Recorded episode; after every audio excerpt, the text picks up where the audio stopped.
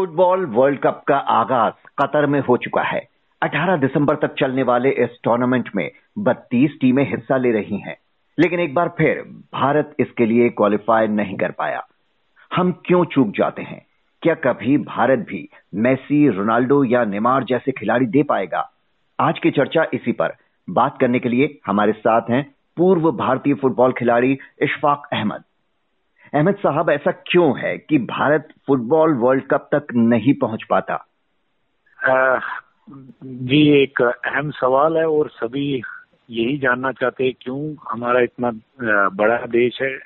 ये बात नहीं है कि टैलेंट नहीं है हमारे पास, लेकिन जो प्लानिंग है, वो हमें काफ़ी पहले करनी चाहिए। जो प्लानिंग यूरोपियन टीम जो बेल्जियम जैसी टीम ने आज से पंद्रह साल पहले की है वही हमें भी कहीं ना कहीं तक प्लानिंग करनी है जो ग्रास रूट से स्टार्ट होती है और एक प्रॉपर प्रोसीजर फॉलो करना पड़ेगा। अगर हम लोग आगे जाके अपने देश को अपनी कंट्री को विश्व विश्व कप फुटबॉल विश्व विश्व कप में देखना चाहते हैं तो उसमें शॉर्ट टर्म गोल्स नहीं है। उसमें प्रॉपर हम्म। प्लानिंग है वो कम से कम मिनिमम पंद्रह साल तो बारह साल की हो, होनी चाहिए।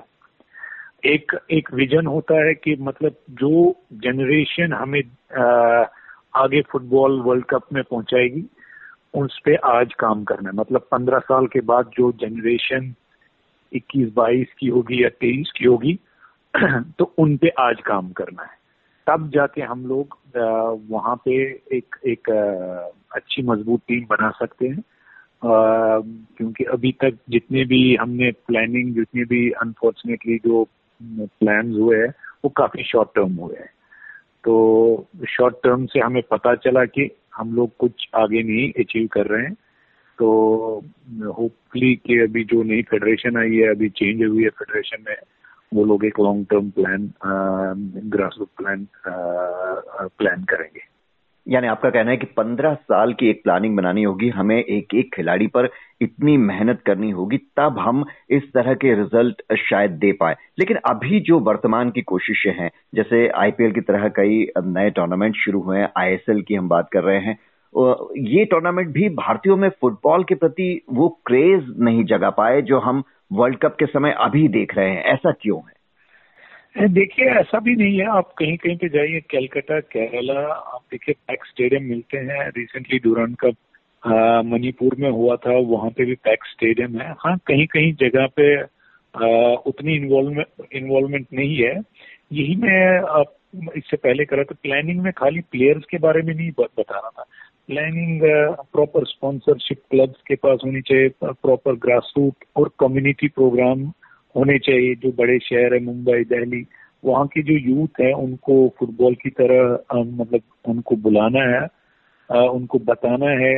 ऐसा नहीं है कि हमारी फुटबॉल हमारी जो यूथ है, वो फुटबॉल नहीं देखती है। मुझे लगता है इंग्लिश प्रीमियर जो टीवी व्यूवरशिप होती है, वो सबसे ज़्यादा इंडिया में ही होती है।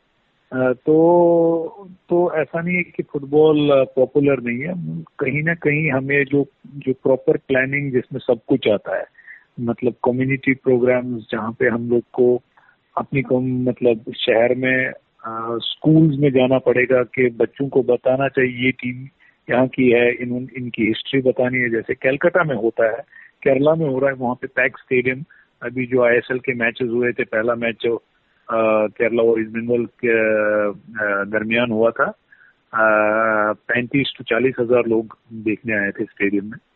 तो होपफुली अगर हम प्रॉपर प्लानिंग करेंगे और आईएसएल से फ़ायदा ही मिलेगा क्योंकि काफ़ी अच्छे विदेशी प्लेयर आते हैं जिन जिनको देख के हमारे जो यूथ है यंग प्लेयर है आ, सीखेंगे और वो क्वालिटी प्लेयर है उनसे उनकी क्वालिटी भी आ, हमारी जो यंग यंग जनरेशन है उनकी क्वालिटी भी इम्प्रूव होगी। अभी अगर वर्तमान की बात करें तो फुटबॉल में हमारी मौजूदा रैंकिंग क्या है? क्या हम टॉप हंड्रेड में भी शुमार नहीं है? एंड uh, हम लोग हंड्रेड के आसपास ही रहते हैं हमेशा लेकिन रैंकिंग uh, फुटबॉल में ज़्यादा मैटर नहीं करती है। ये uh, हम लोग वन ऑफ़ द रीजन है कि हम लोग पहले उतने फिर जब फीफा डेट्स होते हैं ज़्यादा जब मैचेस खेलने होते हैं कि वो वो मैचेस नहीं खेल पाते थे। क्योंकि हमारा लीग ऐसा था कि उस टाइम पे लीग मैचेस होते थे तो प्लेयर्स अवेलेबल नहीं होते हैं। अब ये साल से प्रॉपर प्लानिंग हो रही है लीग मैच जब जब फीफा वार्म अप मैचेस के डेट्स होते हैं तो लीग लीग उस टाइम पे नहीं होता है। तो होपफुली वो भी इम्प्रूव होगी। लेकिन ज़्यादातर अगर आप देखेंगे कि जितने भी जितने भी एशिया के बड़े टीम है, वो लोग हमसे ज़्यादा, काफ़ी ज़्यादा मैच खेलते हैं। अगर हमें हमें जो फीफा रैंकिंग इम्प्रूव करनी है और उसके लिए हमें साउथ ईस्ट एशिया या बाकी एशियन कंट्रीज़ के साथ मैचेस खेलने पड़ेंगे। आपने अभी स्पॉन्सरशिप की बात की और भी कई तरह की आपने कहा कि कोशिशें करनी होंगी। अभी बीच में खबर आई थी कि इंग्लैंड के सबसे प्रतिष्ठित फुटबॉल क्लब लिवरपूल एफसी को रिलायंस इंडस्ट्रीज़ जो है, वो खरीदना चाहती है या खरीद सकती है। ये कदम कितना महत्वपूर्ण हो सकता है भारत में फुटबॉल की तस्वीर बदलने के लिए? देखिए मुझे नहीं लगता कि विदेशी टीम लेके उससे ज़्यादा भारत का जो अंदरूनी फुटबॉल है जो घरेलू फुटबॉल है उससे उस पर फ़र्क पड़ सकती है। हाँ ये हो सकता है कि कल को अगर ओनरशिप इंडियन ओनरशिप होगी कि टीम शायद विज़िट करे इंडिया वो एक आ, मुझे लगता है ज़्यादा फ़ायदा वो प्रीमियर लीग को होगा। रादर देन इंडियन फुटबॉल को. हाँ एक गर्व की बात होगी कि ओनरशिप इंडियन है. आ, ये हो सकता है कि वो मैचेस खेले यहाँ पे आ, हमारे नेशनल टीम के साथ. वो एक अच्छा इनिशिएटिव होगा क्योंकि इस पैमाने की टीम अगर यहाँ पे आएगी और फिर हमारे लोकल टीम के साथ मैच खेलेगी वो एक अच्छा आ, आ, मतलब एक अच्छा स्टेप हो सकता है गेम को पॉपुलर करने में. जी और ये अभी जब मैं देख रहा था कि हमने कभी क्वालिफाई किया भी या नहीं तो मैंने देखा 1950 में बस एक बार आज तक हम ब्राज़ील विश्व कप के लिए क्वालिफाई कर पाए थे लेकिन उसमें भी हमारी टीम भाग नहीं ले पाई थी। तो इसकी क्या वजह होगी? क्योंकि मैं देख रहा हूँ उसमें कई कारण बता रहे हैं। एक था कि भारतीय खिलाड़ी नंगे पैर खेलते थे उस वक्त इसलिए भाग नहीं ले पाए। एक कह रहे हैं कि भारतीय फुटबॉल संघ के साथ सरकार ने भी खर्च उठाने से इनकार कर दिया। हालाँकि फीफा खर्च उठाने को तैयार था।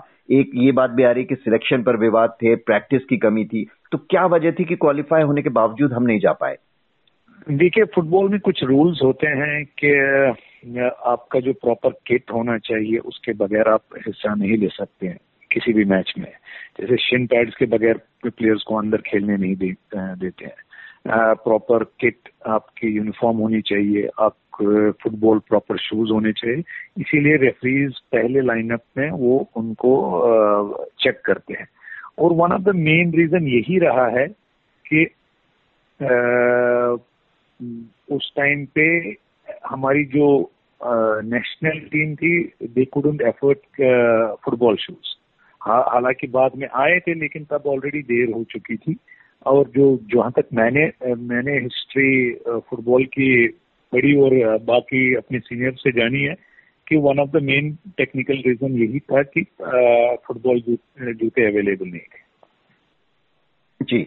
Unfortunate hmm. चलिए तब हम मान सकते हैं कि नए नए हम आज़ाद हुए थे अपने पैरों पर खड़े हो रहे थे पैसों की वाकई कमी रही होगी लेकिन इतने सालों में आज अब जब हम बात करें, आज तो पैसों की कोई कमी नहीं है। अगला जो वर्ल्ड कप होगा 2026 इसके लिए हम क्या उम्मीद करें? उस समय सुनन, सुनने में आ रहा है कि 32 के बजाय 48 टीमें भाग ले सकेंगी। एक चेंज आ रहा है फॉर्मेट में। एशिया से आठ टीमों का चयन हो सकेगा तो एशिया में हम नाइनटीन रैंक के आसपास रहते हैं। क्या अगली बार हम उम्मीद कर सकते हैं कि हम क्वालिफाई कर पाए?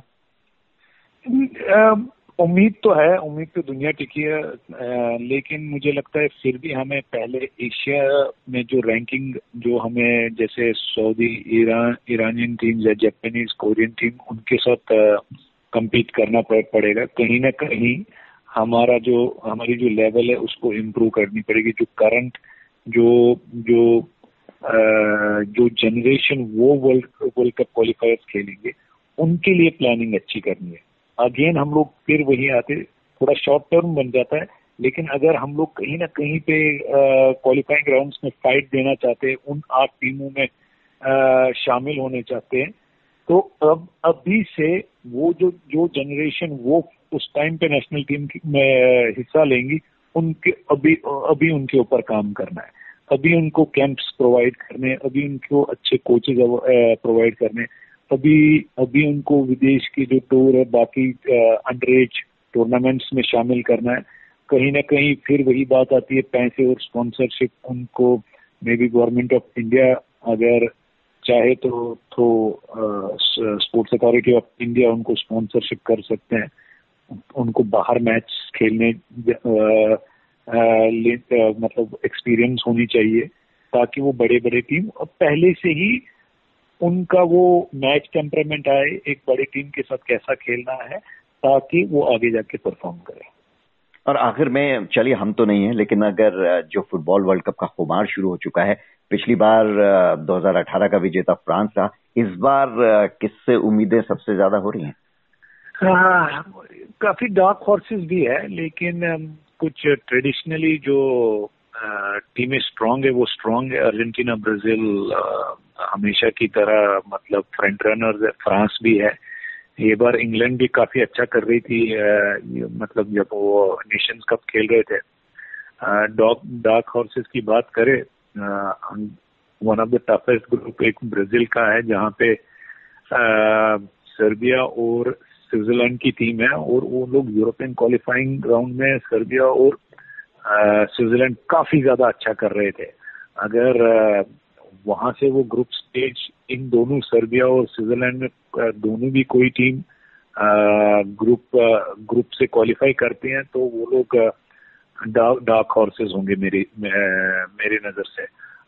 बाकी जो ट्रेडिशनली टीम्स है जर्मन फ्रांस जर्मनी जो है फ्रांस है, और अर्जेंटीना और ब्राज़ील मुझे लगता है कि दे आर स्ट्रॉन्ग कंटेंडर्स बिल्कुल, और रोनाल्डो और मेसी के खेल पर भी सबकी नज़रें रहेंगी, क्योंकि कहा जा रहा है कि उनका आखिरी वर्ल्ड कप हो सकता है।